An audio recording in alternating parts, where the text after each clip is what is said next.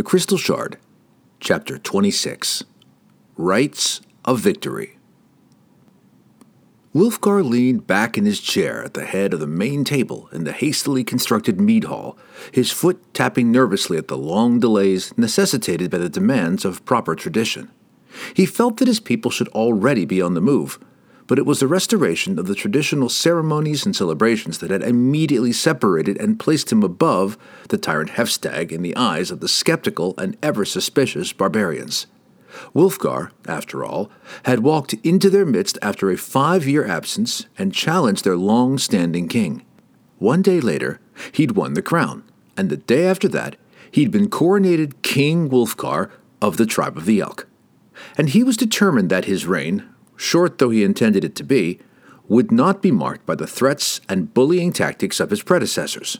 He would ask the warriors of the assembled tribes to follow him into battle, not command them, for he knew that a barbarian warrior was a man driven almost exclusively by fierce pride. Stripped of their dignity, as Heafstaag had done by refusing to honor the sovereignty of each individual king, the tribesmen were no better in battle than ordinary men. Wulfgar knew that they would need to regain their proud edge if they were to have any chance at all against the wizard's overwhelming numbers. Thus, Hengorot, the mead hall, had been raised, and the challenge of the song initiated for the first time in nearly five years. It was a short, happy time of good natured competition between tribes who had been suffocated under Heafstaag's unrelenting domination.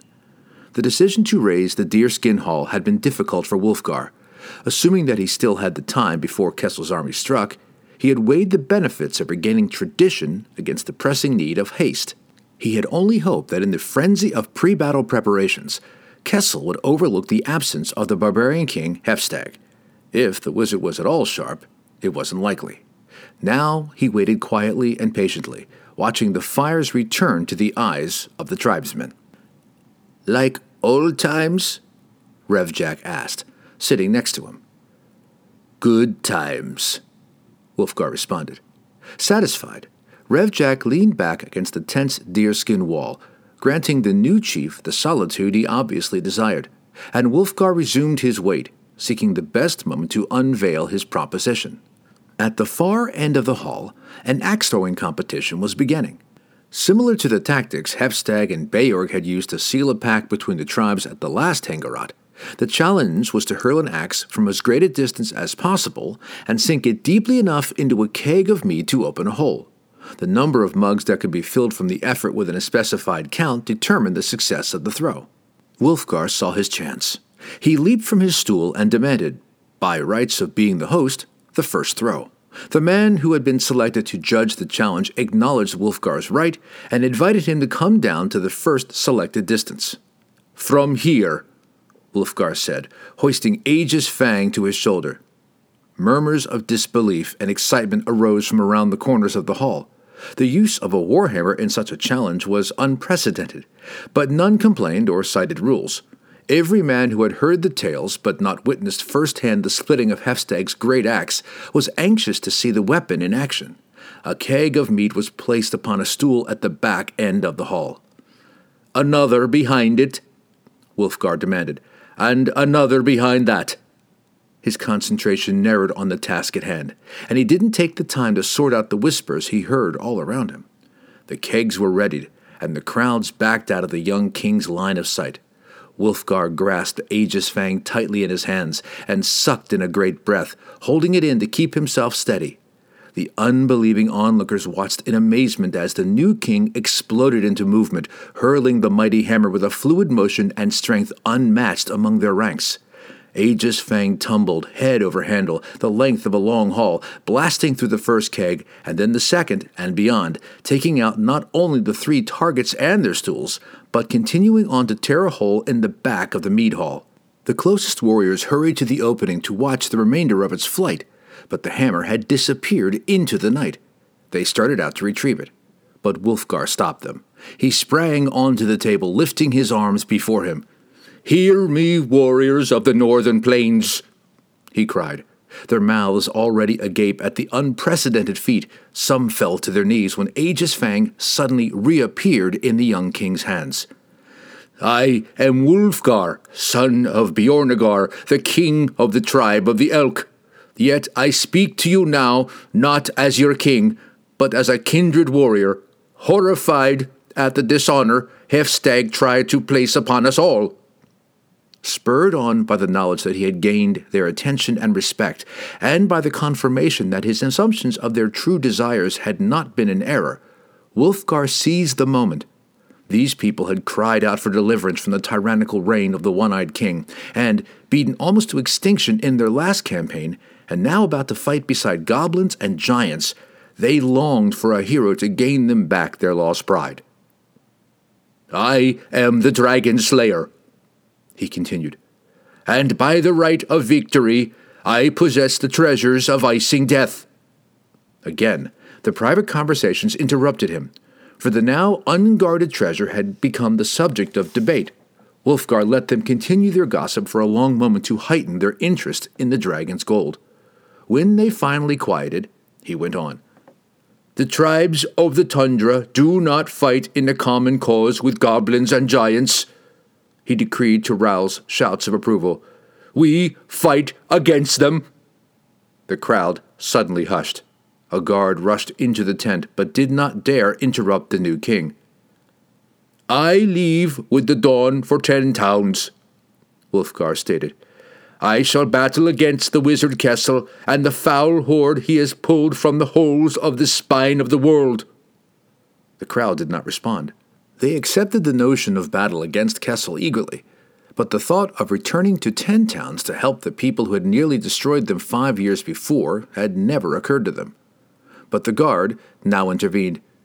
I fear that your quest shall be in vain, young king, he said. Wulfgar turned a distressed eye upon the man, guessing the news he bore. The smoke clouds from great fires are even now rising above the southern plain. Wulfgar considered the distressing news. He'd thought that he would have more time. Then I shall leave tonight, he roared at the stunned assembly.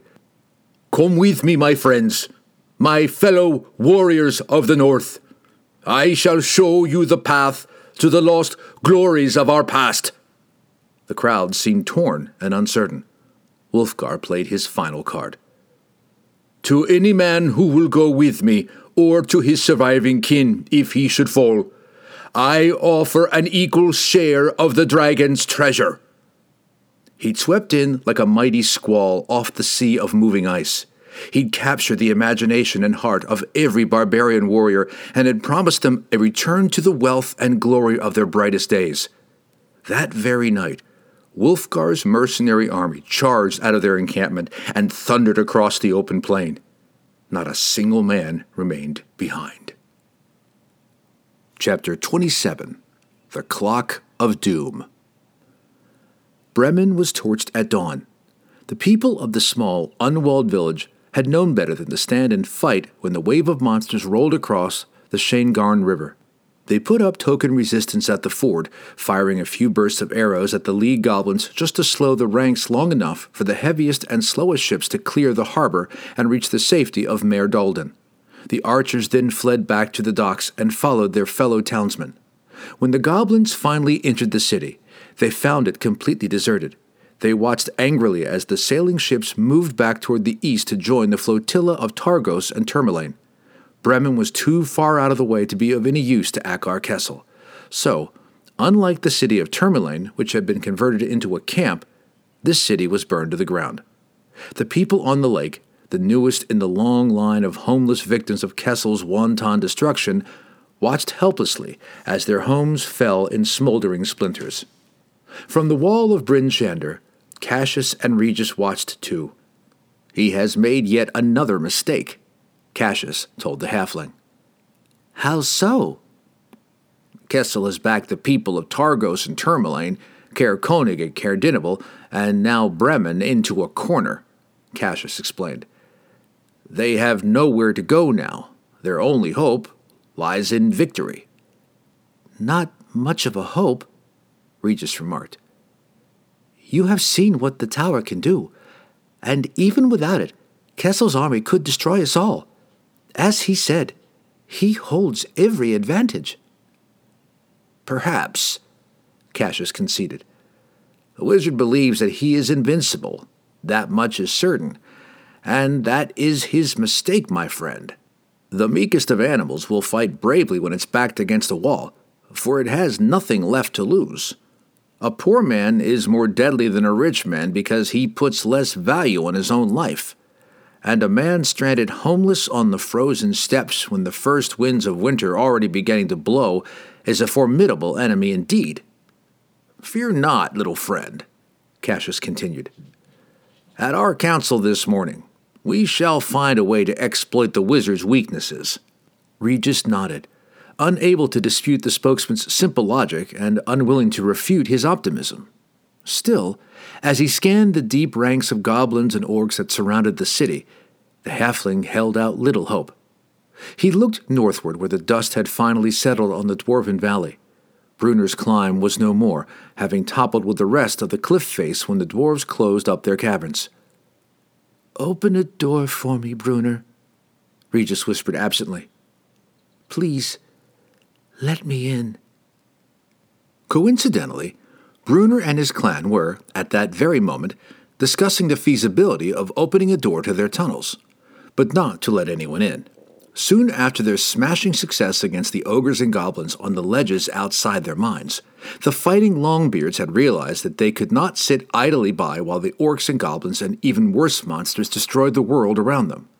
They were eager to take a second shot at Kessel.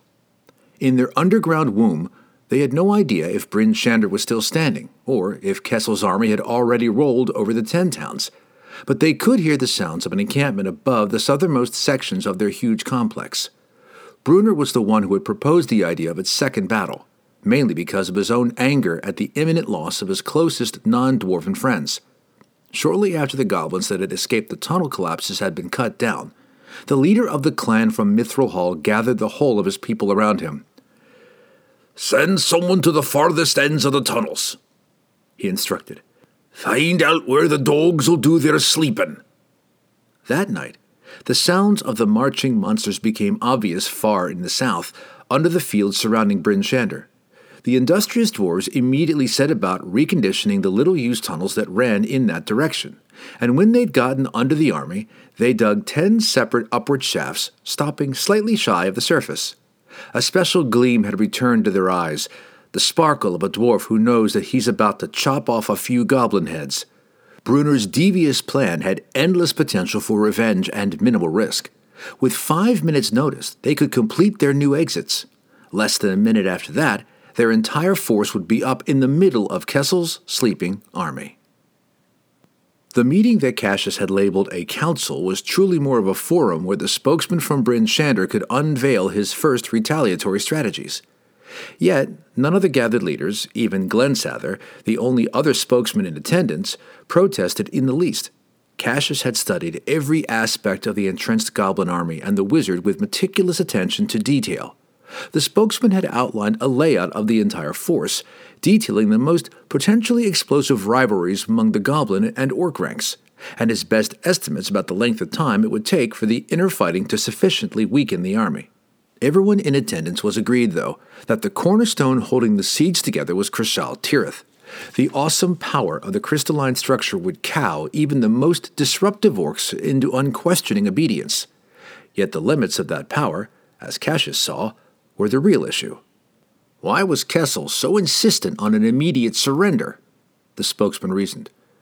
He could let us sit under the stress of a siege for a few days to soften our resistance. The others agreed with the logic of Cassius's line of thinking, but had no answers for him. Perhaps Kessel does not command as strong a hold over his charges as we believe, Cassius himself proposed. Might it be that the wizard fears his army will disintegrate around him if stalled for any length of time? It might, replied Glensather of East Haven. Or maybe Akar Kessel simply perceives the strength of his advantage and knows that we have no choice but to comply.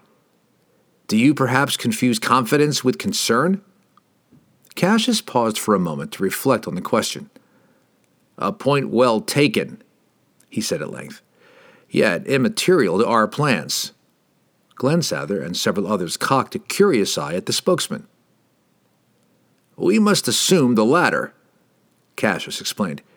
If the wizard is truly in absolute control of the gathered army, then anything we might attempt shall prove futile in any case. Therefore, we must act on the assumption that Kessel's impatience reveals well founded concern. I do not perceive the wizard as an exceptional strategist. He has embarked on a path of destruction that he assumed would cow us into submission, yet which, in reality, has actually strengthened the resolve of many of our people to fight to the last. Long standing rivalries between several of the towns, bitterness to a wise leader of an invading force would surely have twisted it into an excellent advantage, have been mended by Kessel's blatant disregard of finesse and his displays of outrageous brutality. Cassius knew by the attentive looks he was receiving that he was gaining support from every corner. He was trying to accomplish two things in this meeting to convince the others to go along with the gamble he was about to unveil, and to lift their outlook and give them some shred of hope. Our people are out there, he said, sweeping his arm in a wide arc. On Maer Dualdon and Lac Dinneshere, the fleets have gathered, awaiting some sign from Bryn Shander that we shall support them. The people of Goodmead and Dougan's Hole do likewise on the southern lake, fully armed, and knowing full well that in this struggle there's nothing left at all for any survivors if we are not victorious. He leaned forward over the table, alternately catching and holding the gaze of each man seated before him, and concluded grimly no homes, no hope for our wives, no hope for our children, nowhere left to run. Cassius continued to rally the others around him and was soon backed by Glensather, who had guessed at the spokesman's goal of increasing morale and recognized the value of it. Cassius searched for the most opportune moment, when the majority of the assembled leaders had replaced their frowns of despair with a determined grimace of survival, he put forth his daring plan. Kessel has demanded an emissary, he said, and so we must deliver one. You or I would seem the most obvious choice, Glensather intervened. Which shall it be? A wry smile spread across Cassius's face. Neither, he replied. One of us would be the obvious choice if we intended to go along with Kessel's demands. But we have one other option. He turned his gaze squarely upon Regis. The halfling squirmed uncomfortably, half guessing what the spokesman had in mind. There is one among us who has attained an almost legendary reputation for his considerable abilities of persuasion. Perhaps his charismatic appeal shall win us some valuable time in our dealings with the wizard. Regis felt ill. He had often wondered when the ruby pendant was going to get him into trouble too deep to climb out of. Several other people eyed Regis now, apparently intrigued by the potential of Cassius's suggestion. The stories of the halfling's charm and persuasive ability and the accusation that Kemp had made at the council a few weeks earlier had been told and retold a thousand times in every one of the towns, each storyteller typically enhancing and exaggerating the tales to increase his own importance. Though Regis hadn't been thrilled with the losing of the power of his secret, people seldom looked at him straight in the eye anymore. He had come to enjoy a certain degree of fame. He hadn't considered the possible negative effects of having so many people look up to him. Let the halfling, the former spokesman from Lonelywood, represent us in Akar Kessel's court, Cassius declared to the nearly unanimous approval of the assembly. Perhaps our small friend will be able to convince the wizard of the error of his evil ways. You are mistaken, Regis protested. They are only rumors. Ah, humility, Cassius interrupted, is a fine trait, good halfling and all gathered here appreciate the sincerity of your self doubts, and appreciate even more so your willingness to pit your talents against Kessel in the face of these self doubts. Regis closed his eyes and did not reply, knowing that the notion would surely pass whether he approved it or not. It did, without a single dissenting vote. The cornered people were quite willing to grab at any possible sliver of hope they could find. Cassius moved quickly to wrap up the council, for he believed that all other matters, problems of overcrowding and food hoarding, were of little importance at this time. If Regis failed, every other inconvenience would become immaterial. Regis remained silent. He only attended the council to lend support to his spokesman friends. When he took his seat at the table, he had no intentions of even actively participating in the discussions, let alone becoming the focal point of the defense plan. And so the meeting adjourned. Cassius and Glensather exchanged knowing winks of success, for everyone left the room feeling a little bit more optimistic. Cassius held Regis back when he moved to leave with the others. The spokesman from Bryn Shander shut the door behind the last of them, desiring a private briefing with the principal character for the first stages of his plan. You could have spoken to me about all of this first, Regis grumbled at the spokesman's back as soon as the door was closed. It seems only right that I should have been given the opportunity to make a decision in this matter. Cassius wore a grim visage as he turned to face the halfling. What choice do any of us have? he asked. At least this way we've given them all some hope. You overestimate me, Regis protested. Perhaps you underestimate yourself, Cassius said, though the halfling realized that Cassius would not look back away from the plan that he'd set into motion. The spokesman's confidence relayed an altruistic spirit to Regis that was genuinely comforting.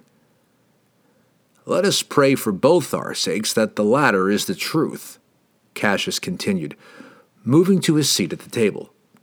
But I truly believe this to be the case. I have faith in you, even if you do not. I remember well what you did to spokesman Kemp at the council five years ago, though it took his own declaration that he had been tricked to get some realization of the truth of the situation.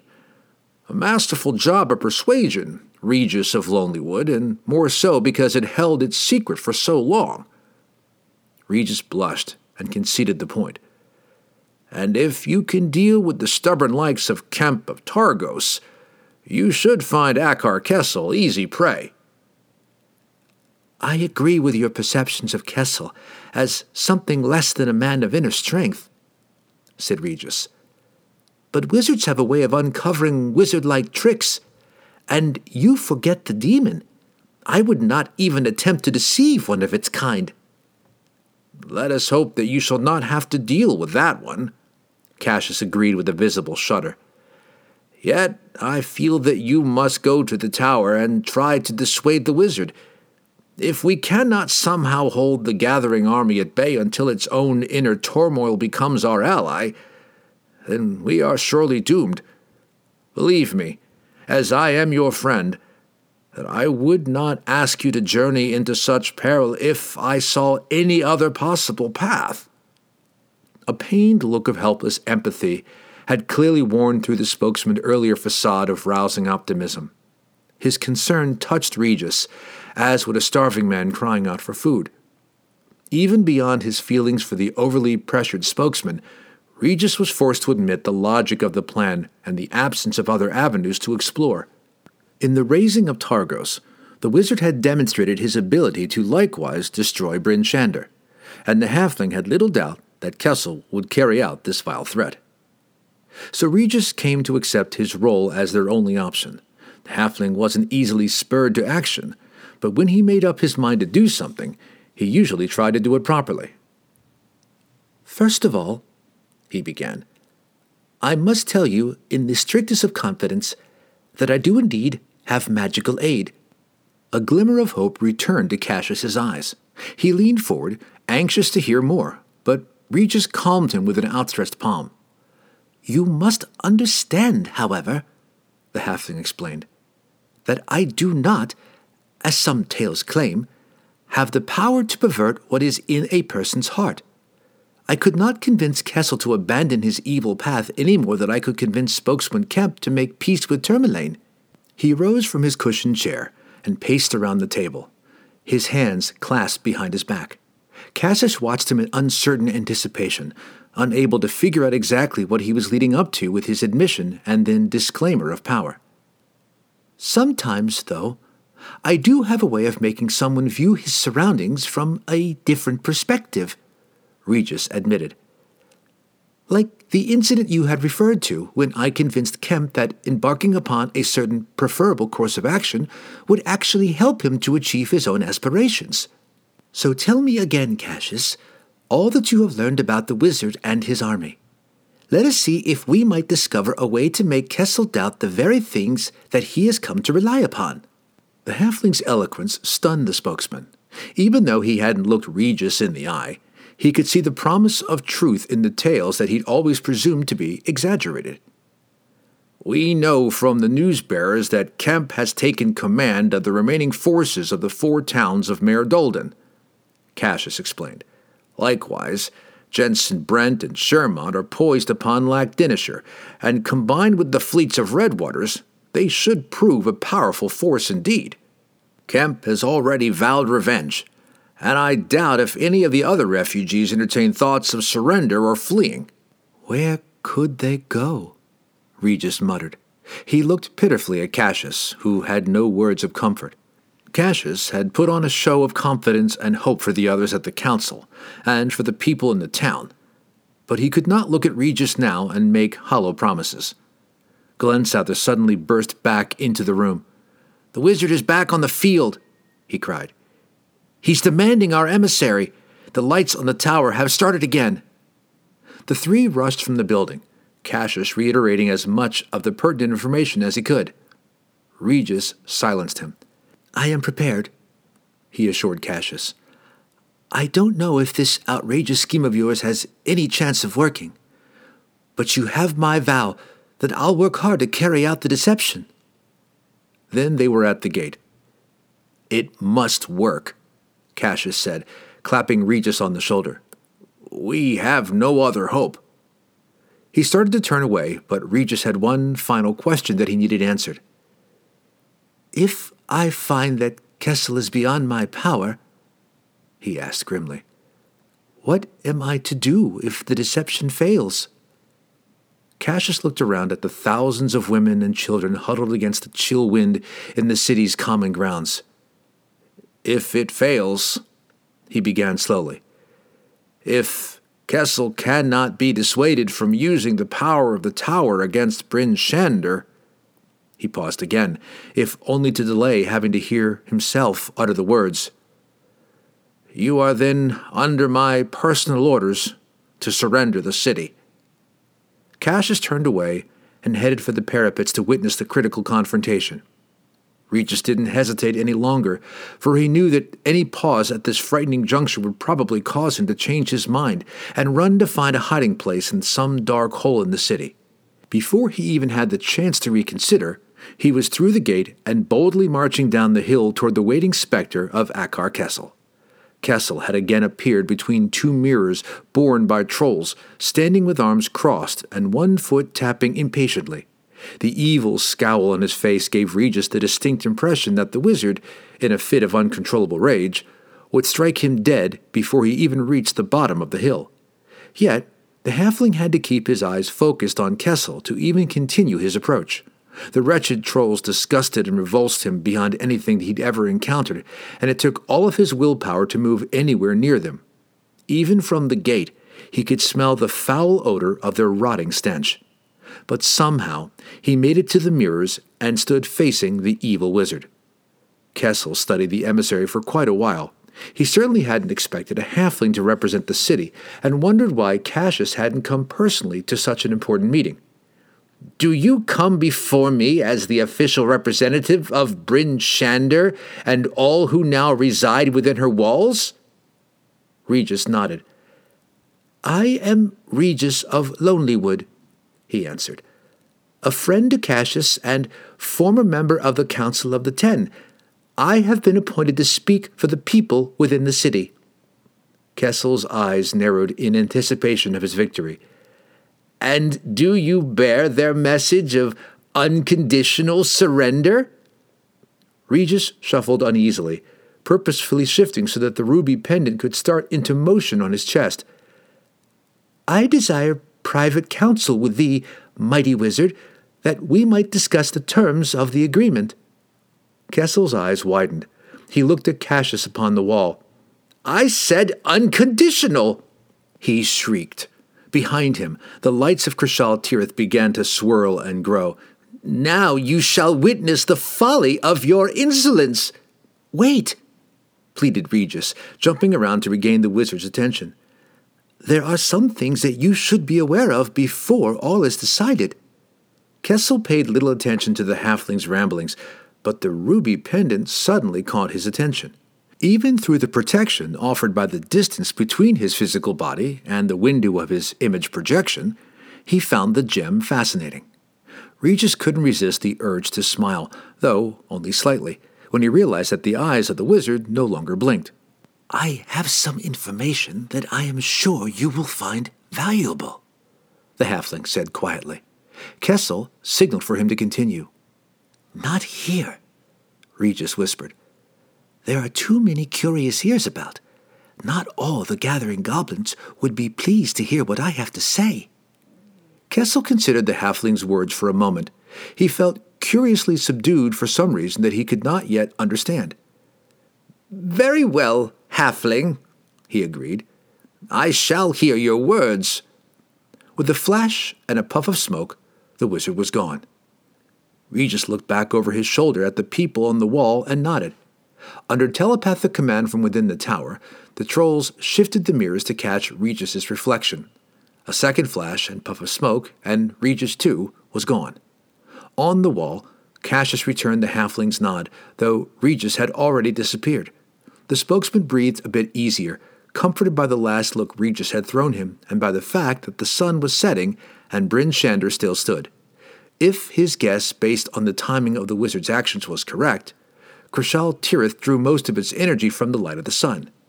It appeared that his plan had brought them at least one more night. Even through his bleary eyes, Drizzt recognized the dark shape that hovered over him.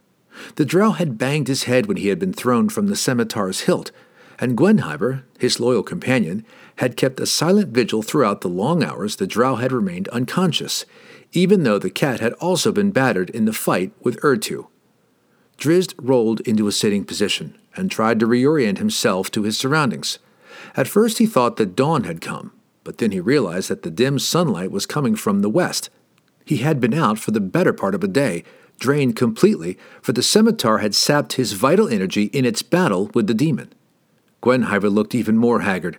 The cat's shoulder hung limp from its collision with the stone wall, and Errtu had torn a deep cut into one of its forelegs. More than injuries, though, fatigue was wearing on the magical beast. It had overstayed the normal limits of its visit to the material plane by many hours. The cord between its home plane and the drow's was only kept intact by the cat's own magical energy, and each passing minute that it remained in this world drew away from its strength. Drizzt stroked the muscled neck tenderly. He understood the sacrifice Gwenhwyvar had made for his sake, and he wished that he could comply with the cat's needs and send it back to its own world but he could not. If the cat returned to its own plane, it would be hours before it would regain the strength required to reestablish a link back to this world, and he needed the cat now. A bit longer, he begged. The faithful beast lay down beside him without any hint of protest. Drizzt looked upon it with pity and petted the neck once again. How he longed to release the cat from his service. Yet he could not. From what Errtu had told him, the door to Cryshal-Tirith was invisible only to beings on the material plane. Drizzt needed the cat's eyes.